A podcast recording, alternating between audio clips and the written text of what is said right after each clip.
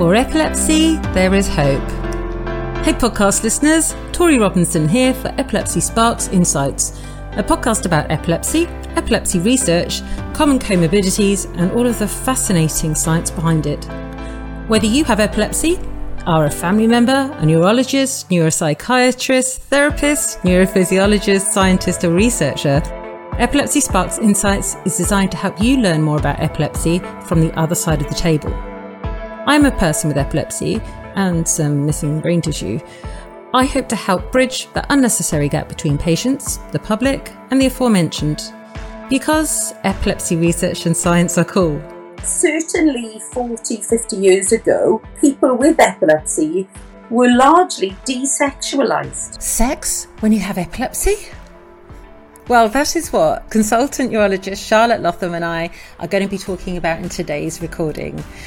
We're talking about people of all genders and sexes, um, people who, in addition to having epilepsy, may have intellectual disability or autism, people with controlled seizures, and people with refractory epilepsy. I even talk a little bit about my own experience having a seizure during sex. Sexual dysfunction is really common in humans in general, but very common in people with epilepsy for a multitude of reasons, which Charlotte and I are going to be talking about. So if you're interested in learning more about this topic, do stay tuned and make sure you subscribe to the channel. Thanks for joining us, Charlotte. It's so lovely to meet you like this rather than just chatting on Twitter. Please tell everybody about yourself. Thanks very much for having me. Um, I am a consultant neurologist in Newport. I spend about 60% of my time in epilepsy, and I've got interest in intellectual disability and epilepsy, and I'm kind of obsessed with drugs and pharmacogenomics. We've mm. got a big project in our centre where we routinely collect mood scores, so we're really invested in recognising and treating mood disorder. Um, Brilliant. And my, today, I'm really happy because we're going to be talking about the taboo subject that is sex. That's outrageous. Who talks about well, that? there's not enough people talk about it because clearly there are many, many people out there who are desperate to speak to somebody about their sexual concerns, worries, and issues. Exactly. And, you know, it's something that's still going on. I, I, I believe the population is still uh, increasing.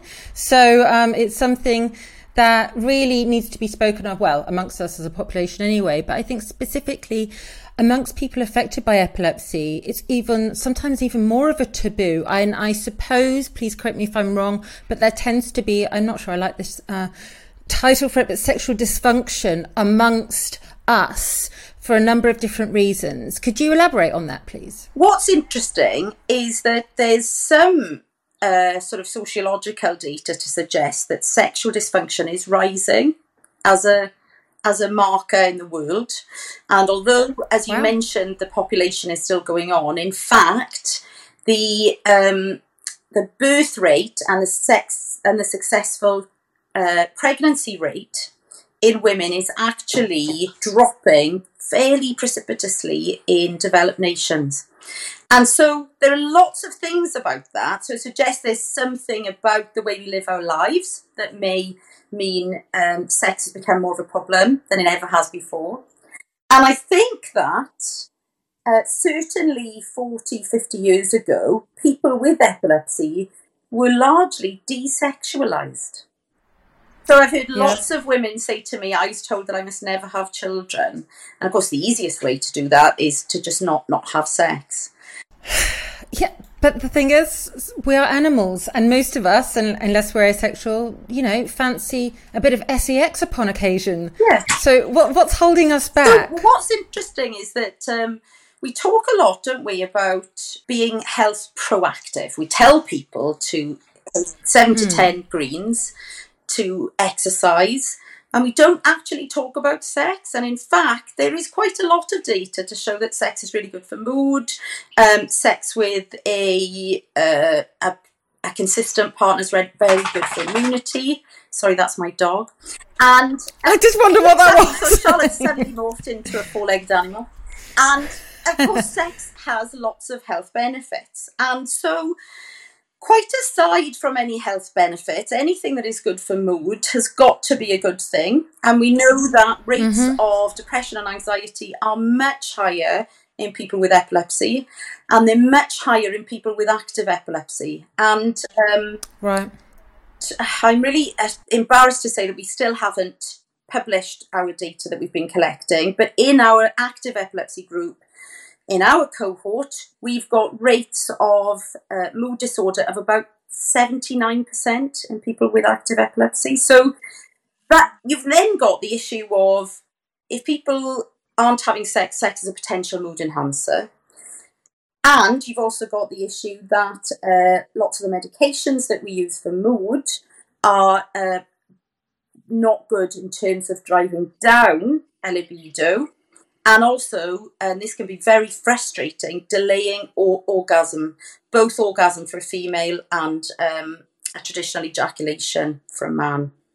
So there's lots of things about sexuality and sexual behaviour that are concerning, I think. Okay, what stops people from speaking to their neurologist or the GP about this? I mean, first of all, I mean, I think, to be honest, especially if I have refractory epilepsy, it's not top of my list. It's not priority if your life's a bit pants anyway because you have uncontrolled seizures. That's a generalization. Yes.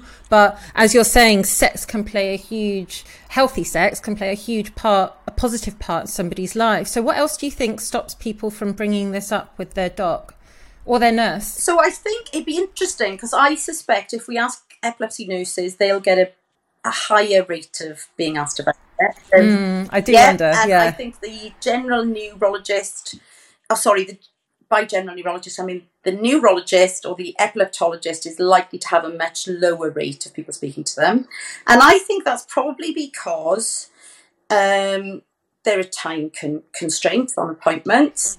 Mm-hmm. And I think people think, well, if I talk to this person about my sex life, will they then take my other concerns seriously? So they probably fear that maybe sex is something that, that is lowered down on the list, as you just intimated. You know, if you've got terrible seizures, your sex life might not be that important. But having said that, if you're living with 30 seizures a month and you, it's never hasn't got by there in 10 years, why shouldn't you have sex as well? You know, that's another issue. Totally. I totally agree. And also because of the how linked it is to mental health and how you've mentioned it can help basically make you feel more positive, at least temporarily. It's something to take into account when looking after, your, after yourself as a whole, right? And I find interestingly that um, we're quite good at talking about contraception with women. We don't talk about it at all with men.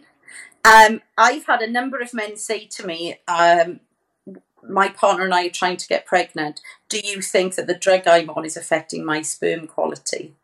And that, of course, is something that we don't talk about, and we know that it is true for sodium valproate. And yet, despite all the attention on prevent, actually we are focused entirely on teratogenicity in the female.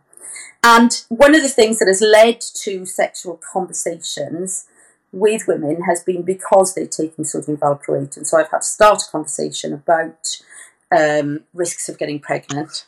And they say to me, I'm not having sex, and I'm not having sex because it's uncomfortable, it's painful, I feel uh, worried, or I had a seizure once during sex and I can never go there again. Well, just so everyone knows, I have had a seizure during sex. Luckily, it was a few years ago. And if you ask me, how was it? I'd say, I don't know, because no. I'm lucky in a way that I don't remember much of it. Um, I, I imagine the other person may, um, but I don't feel at all ashamed for it. Why would I? Um, and I never have done.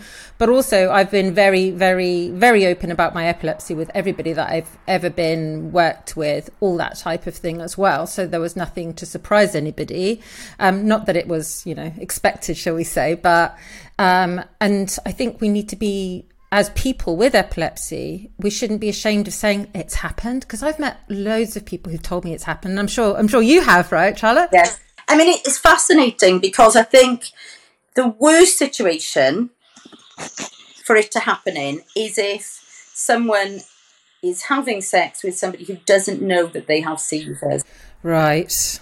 That would be so awful. And then they have a seizure and then they feel um, outed in a way. You know, I tried to hide yeah. this and it appeared, and that's awful. And I think, you know, if only people were more open about their epilepsy, we wouldn't be in such a difficult position. So someone said to me, Who are you doing a podcast with? And I said, Actually, she's perhaps best described as an epilepsy influencer and ambassador. influencer. because there aren't enough people who are prepared to say, Look at me, I'm a successful human being and I I'm living with epilepsy. Yeah, well, you're very, very kind using those terms. I, am so stereotypical English. I'm like, I can't take that co- uh, compliments. But um... now you must remember, this is this is for everybody. A compliment is like a box of chocolates. It's a gift, so you have to receive it with graciously. no calories. It's great. That's right, calorie free. One of the things that for anybody who is worried about that or who's had that before, the key thing is try not to have sex with somebody that you don't feel safe right. with in that scenario. So, and that's, you know, that's not a moral thing at all. It's just that unfortunately, if there is a possibility of an additional complex thing happening in sex, that could be tricky. So you need to think if I had a seizure, would this person know what to do and how would they respond? And that probably means basic things about first aid. And um, and also what's really important is that they recognise a seizure and that they stop. Right. Because I'm very, I'm really interested with this idea of consent. And if somebody has reduced or impaired awareness, by definition, they are no longer consenting to the sexual activity. Totally. And also, if they don't know that you're having a seizure, I mean, funny, they could think something else is going on um, and keep yeah. going, which and it would be very confusing for them, um, especially if you go from focal to bilateral tonic clonic, or, or you know, um, and that could be really yeah. quite traumatizing for the the person. I think so. Out of this, is just yes. personal, but out of respect for myself and for the other person, I would tell them. I think it might be quite, uh, or I wonder if it would be quite a challenge for people who otherwise um, do have controlled seizures. Like, so I know people, someone who hasn't had a seizure in 20 years. Well, you know, won't tell them.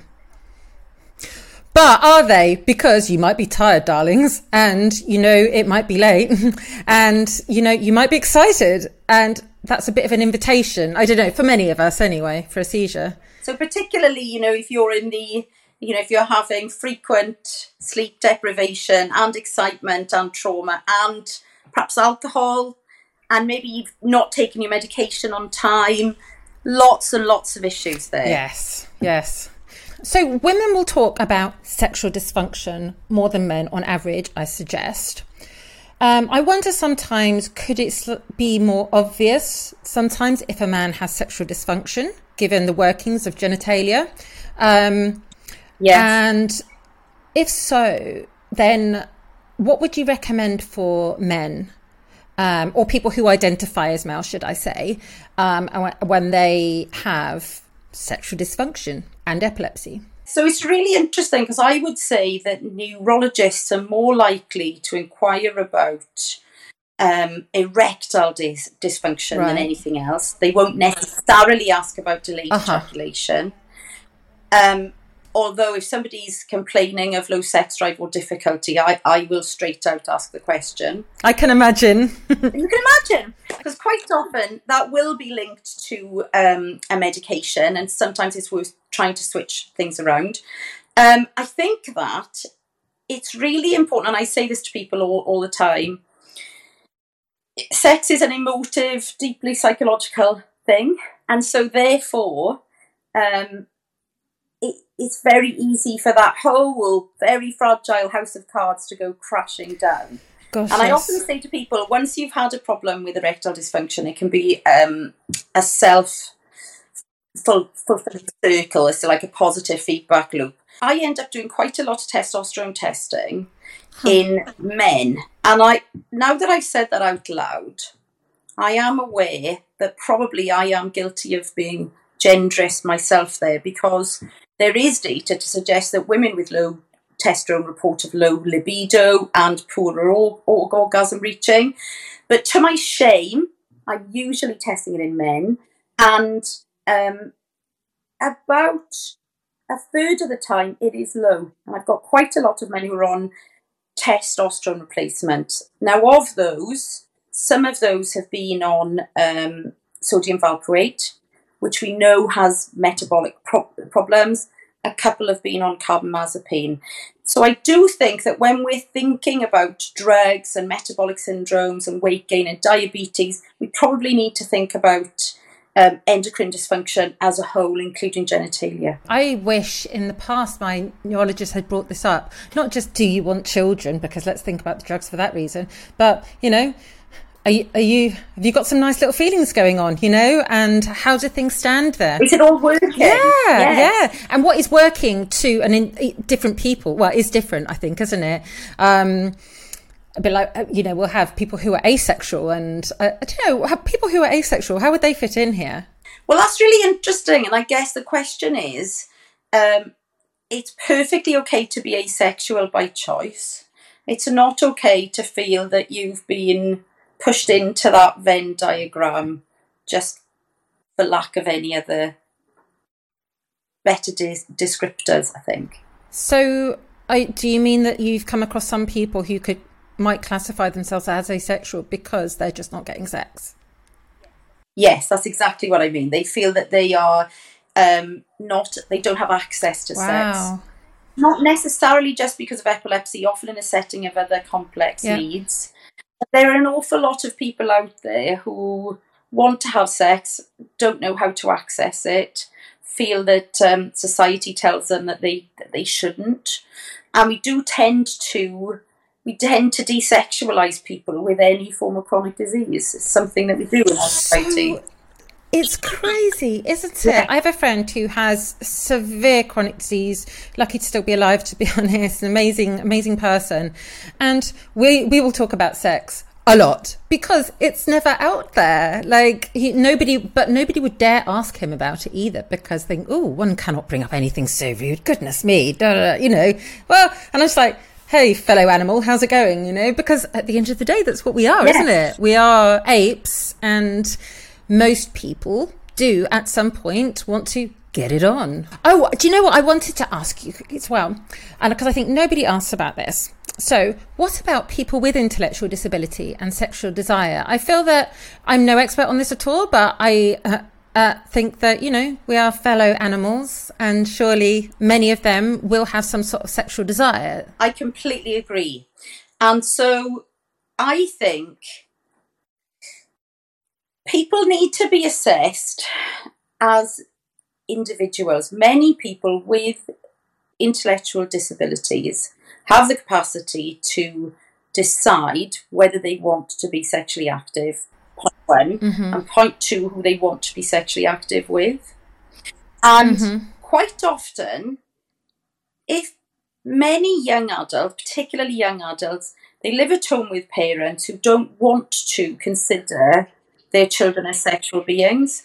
And then having that sort of dis- discussion is very difficult. So often it's framed in terms, particularly if it's a female, it's framed in terms of contraception. And then I say, well, is it possible that she could have a boyfriend or a partner and have sex? And um, you know, this is sort of horrifying to some people. And and I always make the case that um, it's a basic human right, and that it is really important that we have this conversation, and there needs to be an advocate for them. And I think where you you know clearly some some caregivers, whether they be directly related or not, are very enlightened and are of that mind. But there is a real danger of saying, um, it's not going to happen because I'm not going to allow it to happen because you're going to be wrapped up in cotton wool the whole time and therefore there will be no possibility. Um, I'm always really delighted when uh, young women with intellectual disability express that they do want to do things with people. And um, and I'm further delighted then when we can move that on and say, well, let's make sure that she is on contraception and let's talk about how that can be done safely. And um, and in, in an intellectual disability setting, not just the obvious people, but people like art therapists and psychologists can be really helpful in sort of facilitating that and that whole issue of consent and how it can be done. And um, I don't know if you're familiar with the the tea video about con- consent. So I don't know if I, I don't think so, but t- tell us about it. So it's, it's in stages. So someone says, I'd like a cup of tea, and they say, You'd like a cup of tea. How would you like your, your cup of tea? I'd like my tea like this. Okay, I'm boiling the kettle. So you would still like the cup of tea? Yes. Here comes the tea. Is the tea as you wanted it? Yes, I, I this is the tea as I wanted it. Even once you start drinking the tea at any time, you're free to say, I don't want the tea. I asked for the tea, but I don't. I want, want this it. mug instead, actually, and I'd rather have an extra half um, half teaspoon of sugar, thank you. So I'm not ready exactly for it. it. Yeah, or I'd So rather skimmed milk than semi-skimmed. Okay, yeah. Yes. Yeah, exactly. So at any time, it's it's an iterative and it's evolving thing, and because tea is something that we all do, or certainly yeah, just a tad. 99.9% of us, people are familiar with that as a Yeah. concept. So I think um, that we do need to to de- to destigmatize that. Um, I'm involved in a research program with uh, Rohit Shankar and my brother-in-law Dan Goodley and my sister Oh my god, keep it in the family. Yes. Keep it in the family, and they are psychologists and sociologists, and we're looking at a project in um, intellectual disability groups with epilepsy, and there are two advocacy groups that we're going to be talking to, and and that is on my list, Tori, to talk to them about is sex. How can we talk about it? What's missing? What can we do? How can we empower and facilitate people to be to have the freedom and the choice to have sexual relationships, which is their right. And not be taken advantage of, so they know how to say, like you're saying with the cuppa. One of the ways forward has got to be we've got to invest in more in more co-production of research with people in these groups. Know, so Right. it, everybody talks about co-productive research, but actually they they talk the talk, but do we walk the walk? It's very it's easy to say and hard to do. Um, but I think that people are starting to realise the importance of it, and I think particularly in autism, uh, you know, there is there is an emphasis on communication for food and toileting. And even things like pain are often really overlooked. You know, the battles Yeah. I've had about trying to get people to recognise pain, and and you know, pain is a big issue for somebody.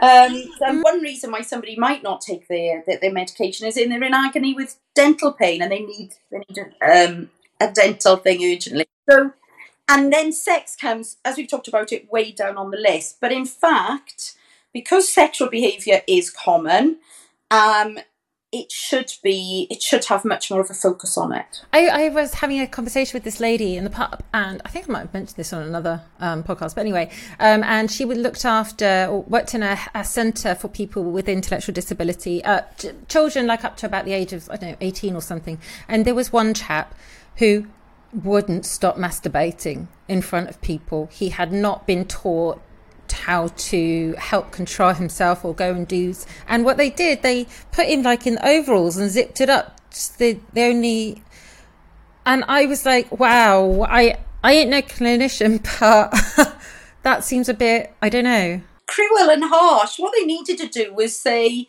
um, was to, you know to go through a process of reward him for doing it in private, saying that's fine, and then try a lot Yeah. of distraction tech techniques when he's outside.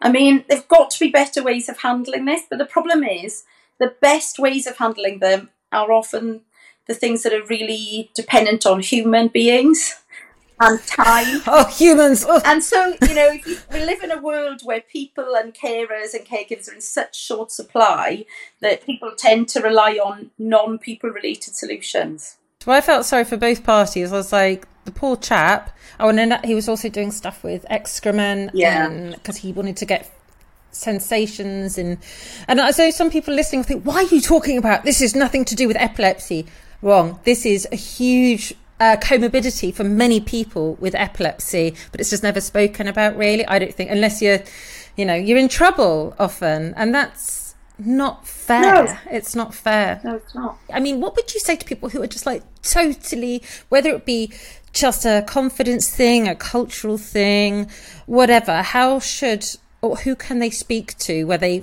really feel they won't be judged? Okay.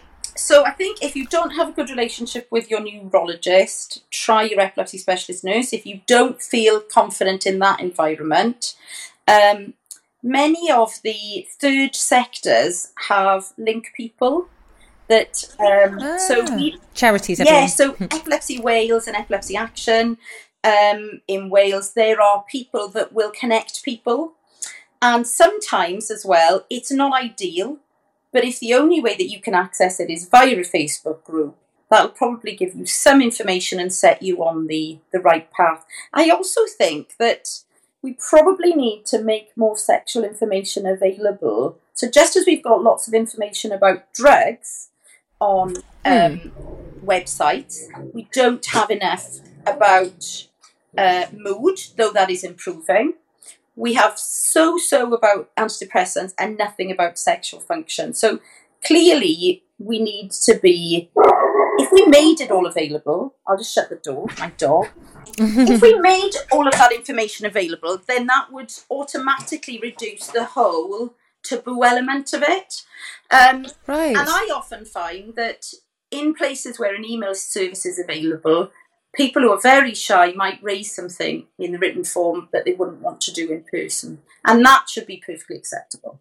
That could be really good for people who actually, I think, tend to go to appointments with a loved Yes. one or their carer or their partner. You know, and you're like, dude, I love you, and I, and I want to, you know, let's let's have some fun, but I don't want to talk about this in front Yes. of you. I just don't. Just like therapy, I guess. You know, it can. Exactly. Lush. Oh, I'm going to put some links under this podcast video. If people want to get hold of you, how should they do so, Charlotte? My email address is charlotte.lawthom2 at wales.nhs.uk. I'm also on Twitter mm-hmm. at, at clawthom and I'm a bit of a Twitter Twitterholic. So best tweet me there. And Dogholic, by I the am, way. know. I know. I, It's- have seen the post. so, so there's a bit of epilepsy, a lot of dogs, and a bit of rugby. It's like that.